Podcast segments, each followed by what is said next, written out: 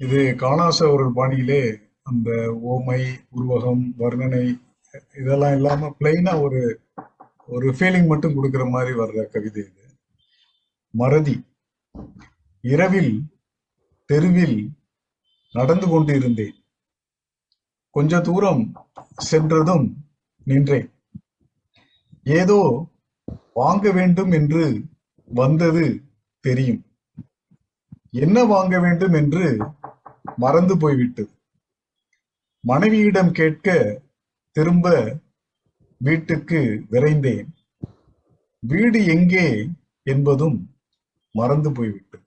நன்றி வணக்கம். நன்றி. அடுத்து காணாச ஒரு கவிதைகள்ல வந்து அதான் ஒரு பிளைன் ஒரு பிளைன்னஸ் இருக்கு ஒரு ஒரு ஃபேக்ட் இருக்கு. அதுல வந்து ஒரு உணர்ச்சியும் இருக்கு. அந்த மாதிரி எழுதுற மாதிரி தான் தோணுது. ஏன்னா நீங்க சொன்ன கவிதைகள்லாம் நீங்க வாய்ச்ச கவிதைகள்லாம் நான் கேட்டேன். அதுல வந்து அந்த ஓ ஓ ஓங்கிற கவிதை இவனுக்கு தேசபக்தி நிறைய உண்டு தேசத்தை விற்கும் போது நல்ல விலை போகும்படி பார்த்து கொள்வான்.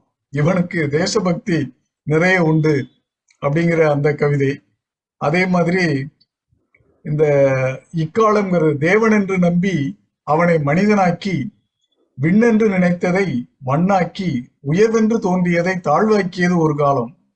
மனிதனே அல்ல.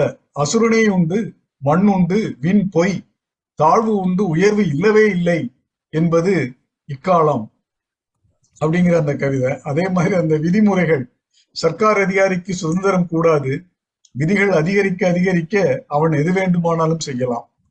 கவிக்கோ விதிகள் தேவையில்லை. தானே செய்து கொள்கிற விதிகளுக்கு கட்டுப்பட்டே அவன் கவிதை செய்ய இயலும். கவிகள் உடைக்கிற விதிகளை பொறுக்கி எடுத்து சேகரித்து கவி அல்லாதோர் இலக்கணம் வகுத்தனர். ஆனால் எந்த விதிகளுக்குமே சொற்கள் ஆதாரம்.